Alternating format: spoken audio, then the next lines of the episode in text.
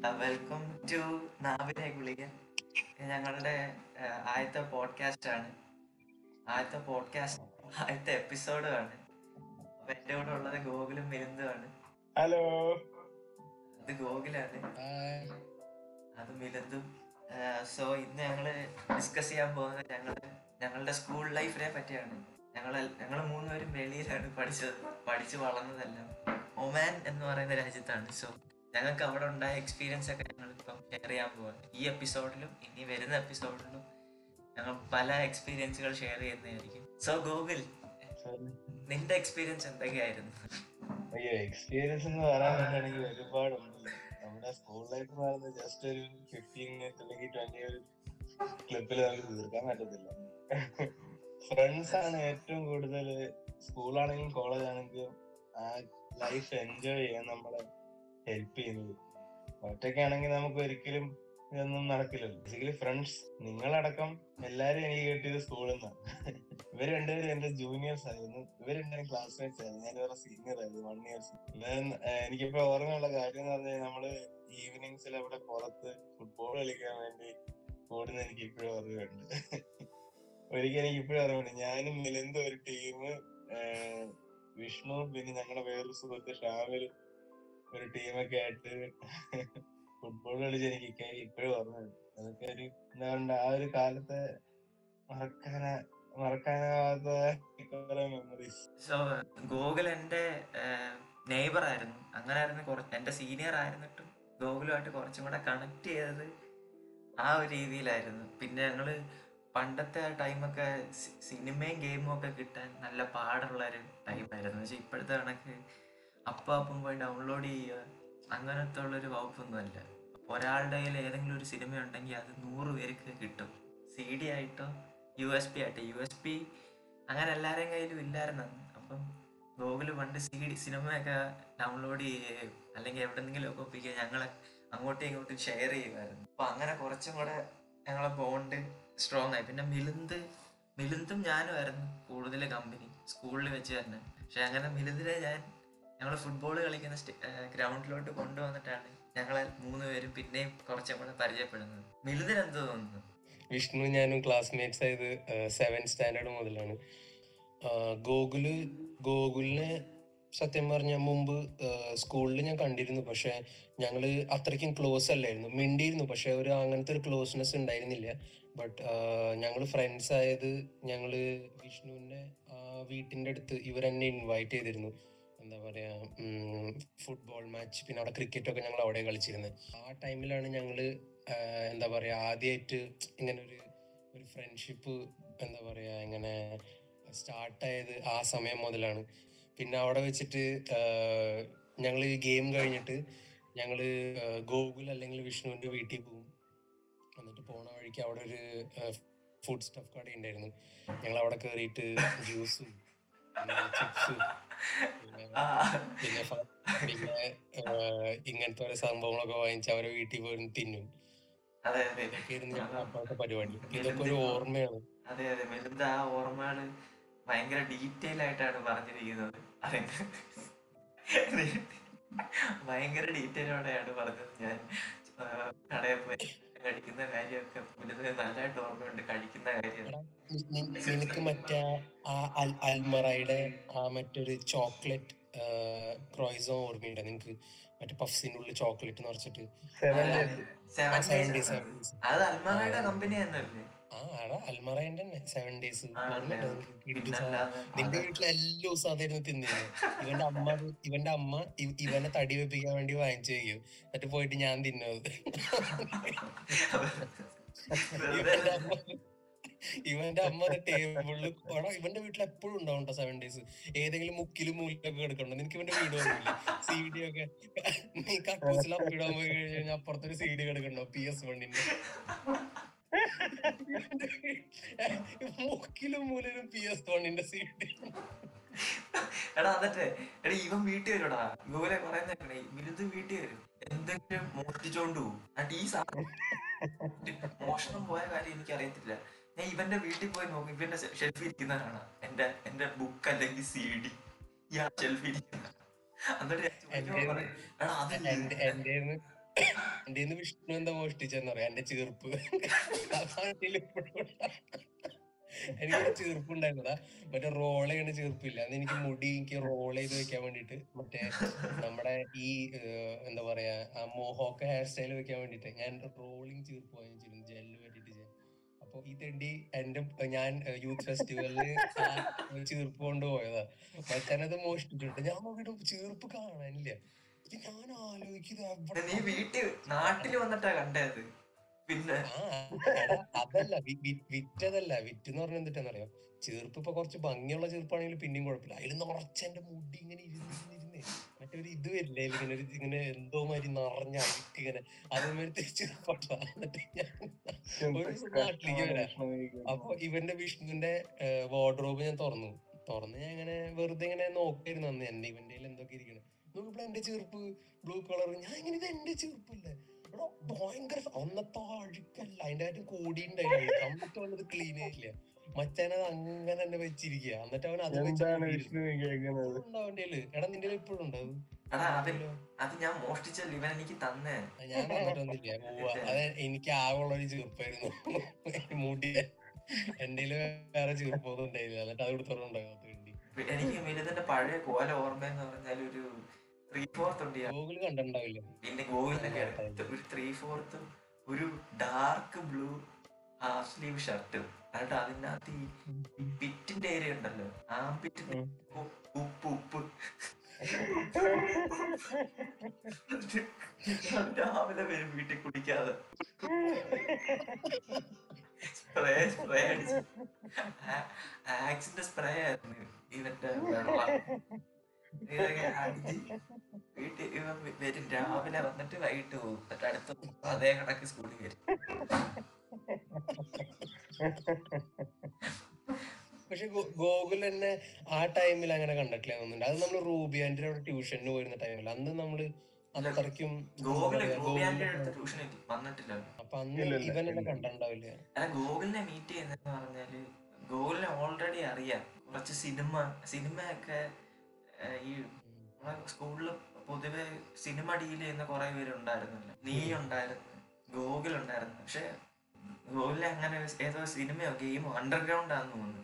അണ്ടർഗ്രൗണ്ടിന്റെ game F S അണ്ടർഗ്രൗണ്ടിൽ ഞാൻ ഗോകുലിന്റെ വീട്ടിൽ പോയി വാങ്ങിച്ചിട്ട് അങ്ങനെ ഞാൻ നിനക്ക് കൊണ്ടുവന്നു മിലുന്നിന്റെ നിനക്ക് കൊണ്ടുവരുക ആ ഗെയിം അങ്ങനെയാണ് ആ ഒരു നീ എന്റെ വീട്ടിൽ ഫസ്റ്റ് ടൈം വന്നത് ഓർമ്മയുണ്ട്? അന്ന് ഞാൻ നിനക്ക് എന്തോ ഗെയിം തന്നത്? ഏതായിരുന്നു? ഹിറ്റ്മാൻ അല്ലേ? ഹിറ്റ്മാൻ തന്നു.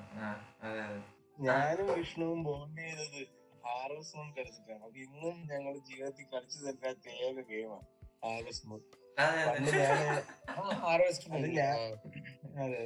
ഞാൻ ശരിക്കും വിഷ്ണുവിന്റെ വീട്ടിൽ ആദ്യമായിട്ട് പോകുന്ന പറഞ്ഞ വിഷ്ണുവിന്റെ ചേട്ടൻ ബിപിൻ വിളിച്ചിട്ട അന്ന് ഞാനും വിഷ്ണു തമ്മിൽ ഒരു കമ്പനി ഇല്ല.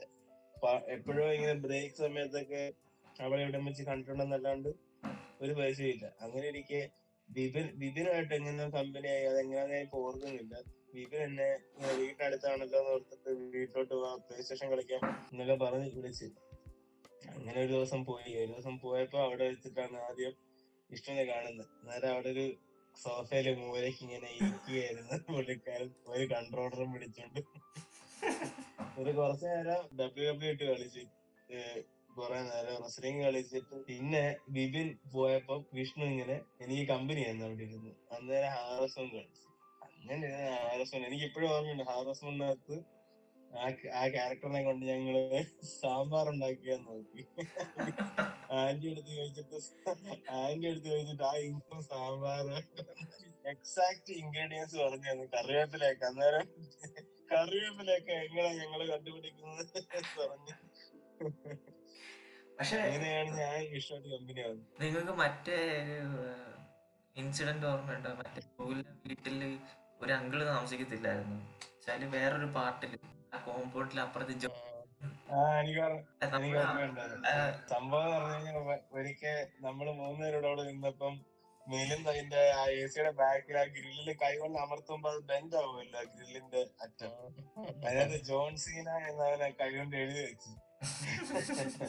എന്നിട്ട് പിന്നീട് ഒരിക്കൽ ഞാനും വിഷ്ണുവും അവിടെ ഒറ്റയ്ക്ക് സംസാരിച്ചോണ്ടിരിക്കുക ആ വീട്ടിൽ അന്ന് താമസിച്ചിരുന്ന അങ്കിൾ അങ്കിളുടെ പേരെ മറന്നുപോയി.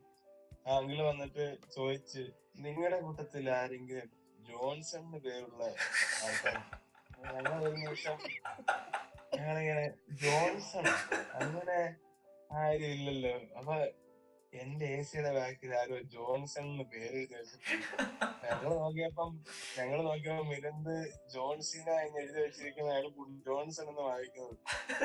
ഞങ്ങൾ ഞങ്ങൾക്ക് അറിയില്ല അത് ഒഴിവാക്കി അയ്യോ അത് വമ്പ വിറ്റായിരുന്നു എനിക്ക് എനിക്ക് പണ്ടേ അതൊരു ഒരു എന്റെ ഒരു എന്താ പറയാ ഒരു എന്താ പറയാ ഒരു പൊട്ട സ്വഭാവമാണ് അതിങ്ങനെ എ സി കാണുമ്പോഴില്ല എനിക്കൊരു അതിങ്ങനെ കുത്തി അതിലിങ്ങനെ ഒരു ആ ഒരു ബെൻഡ് വരുത്തുമ്പോൾ എനിക്ക് ഒരു പ്രത്യേക ഒരു സുഖം കിട്ടും. ഒരു ഷേപ്പ് എ സി എന്ന് എ സി എന്ന് ഞങ്ങൾ പറയുന്നതെന്ന് പറഞ്ഞാൽ വിൻഡോ എ സി ആണ്. ഇപ്പൊ വിൻഡോ എ സിയുടെ ബാക്ക് പാർട്ടിൽ ഗ്രില്ല് വരുന്നുണ്ട്. ഈ കണ്ടൻസറിന്റെ അതെ അതെ. അപ്പൊ അതിനകത്ത് അതെ കുത്തി വരയ്ക്കുമ്പോ ഉണ്ടാവുന്ന കാര്യത്തിനെ പറ്റിയാണ് ഈ പറയുന്നത്. അത് അത് വിരൽ വെച്ച് വരച്ചു കഴിഞ്ഞാൽ മുറിയാൻ വരെ സാധ്യതയുള്ള അതെ അതെ അതെ. വസ്തുവാണ്. ഭയങ്കര ഷാർപ്പാണ് ഷാർപ്പാണ് സംഭവം. നിനക്ക് ഇത് ഓർമ്മയില്ല മറ്റേ ഗോകുലിന്റെ വീട്ടിൽ മറ്റേ സിപ്പ് ടൈ ഇവന്റെ അച്ഛനാരെ കൊണ്ട് വെച്ചിട്ടുണ്ടായിരുന്നു? സിപ്പ് ടൈ എന്നിട്ട് ഞാൻ വിഷ്ണുവിന്റെ അടുത്ത് പറഞ്ഞു എടാ വിഷ്ണു കൈ കാണിക്കടാ. എടാ സീനൊന്നില്ല നമുക്കിത് കെട്ടാം നോക്കാന്ന് പറഞ്ഞിട്ട്. ഇവന്റെ കൈ ഞാൻ കെട്ടിയിട്ടത് അതിൽ. സിപ്റ്റൈൽ നല്ല നീണ്ട ടൈ ഇവന്റെ വീട്ടിൽ കുറെ ഇരിക്കണ്ടായിരുന്നു.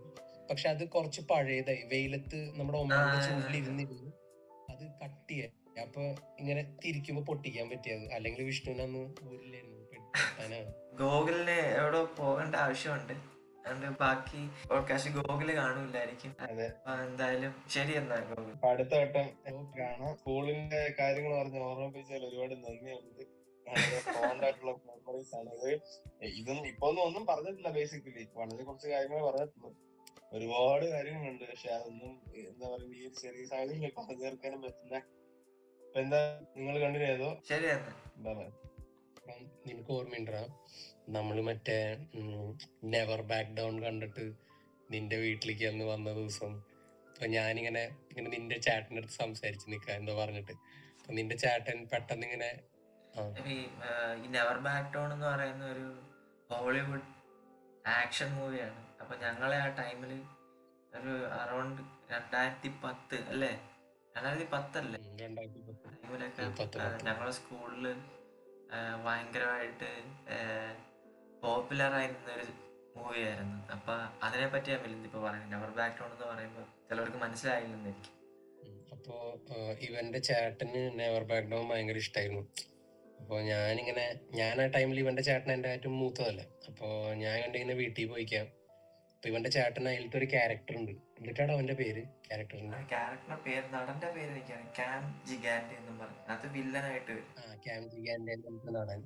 പൈല അതിൽ അവനൊരു ഫൈറ്റർ ആണ്. വെച്ചാൽ ഒരു ഒരു മെർസി ഇല്ലാത്തൊരു ഫൈറ്റർ ആരും പിടിച്ചിട്ടിയും ഇവന്റെ ചേട്ടൻ അത് കണ്ട് ഭ്രാന്തായി. ഇവന്റെ ചേട്ടൻ ഇടിക്കാനൊന്നും അറിഞ്ഞൂടാ. അന്നേരം ഇവന്റെ ചേട്ടൻ അത് കണ്ടിട്ട് ഒരു ഒരു ഒരു ബൂസ്റ്റ് വരികയായിരുന്നു അതിന് ഞാൻ ഇങ്ങനെ പാവം തടിയനാണ്. പാവാണ്. അപ്പൊ ഞാൻ വീട്ടിൽ പോയിട്ട് ഇവന്റെ ചേട്ടനോട് സംസാരിച്ച് നിൽക്കാം ഞാൻ ഇങ്ങനെ എന്തോ ഇങ്ങനെ പറഞ്ഞു നിൽക്കുമ്പോ അവന്റെ ചേട്ടൻ എന്റെ കാലിലൊരു ഒരു ഒറ്റ ചവിട്ട്.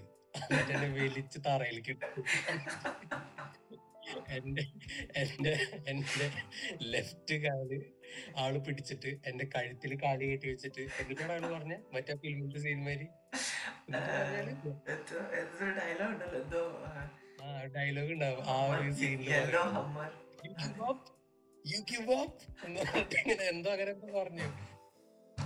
ആ മറ്റേത്. What is the word on the street പക്ഷെ അത് നോർമലി ചെസ്റ്റിൽ അടിച്ചിട്ടാണ് ഇയാളെ എന്റെ എന്റെ നെഞ്ചത്ത് കാൽ വെച്ചിട്ട് what is the word on the street ഇപ്പൊ ഓർമ്മയുണ്ട്. നീയാണ് നിന്റെ ചേട്ടൻ. ചേട്ടൻ വേണ്ടി നീ എന്ത് പാവാണ്. ചേട്ടൻ ചേട്ടൻ ഞാൻ തടിയാനിങ്ങനെ അയ്യോ.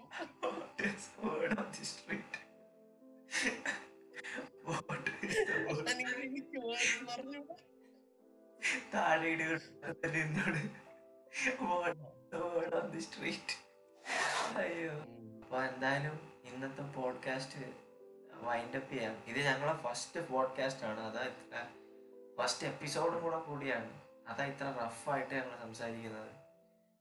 ഭയങ്കര റിഫൈൻഡ് പൊതുവേ കേൾക്കുന്ന പോഡ്കാസ്റ്റിനെക്കാട്ടിലും അത്ര റിഫൈൻഡ് ഒന്നുമല്ല. വരുന്ന പോഡ്കാസ്റ്റിംഗ് മാക്സിമം റിഫൈൻഡ് കണ്ടന്റ് ഇടാൻ ഞങ്ങൾ ശ്രമിക്കുന്നതായിരിക്കും. എല്ലാവരും ഇത് കാണണം. ഐ മീൻ എല്ലാവരും ഇത് കേൾക്കണം. എന്താന്ന് വെച്ച് കഴിഞ്ഞാൽ ഇത് ഞങ്ങളുടെ ഞങ്ങൾ ഇപ്പൊ ഇതിന് തുടങ്ങിയിട്ടുള്ളൂ. അപ്പൊ ഞങ്ങൾ ഇനിയും ഇമ്പ്രൂവ് ചെയ്യും. പക്ഷെ ഇമ്പ്രൂവ് ചെയ്യാൻ വേണ്ടി നിങ്ങളുടെ എല്ലാവരും ലവ് ആൻഡ് സപ്പോർട്ട് വേണം.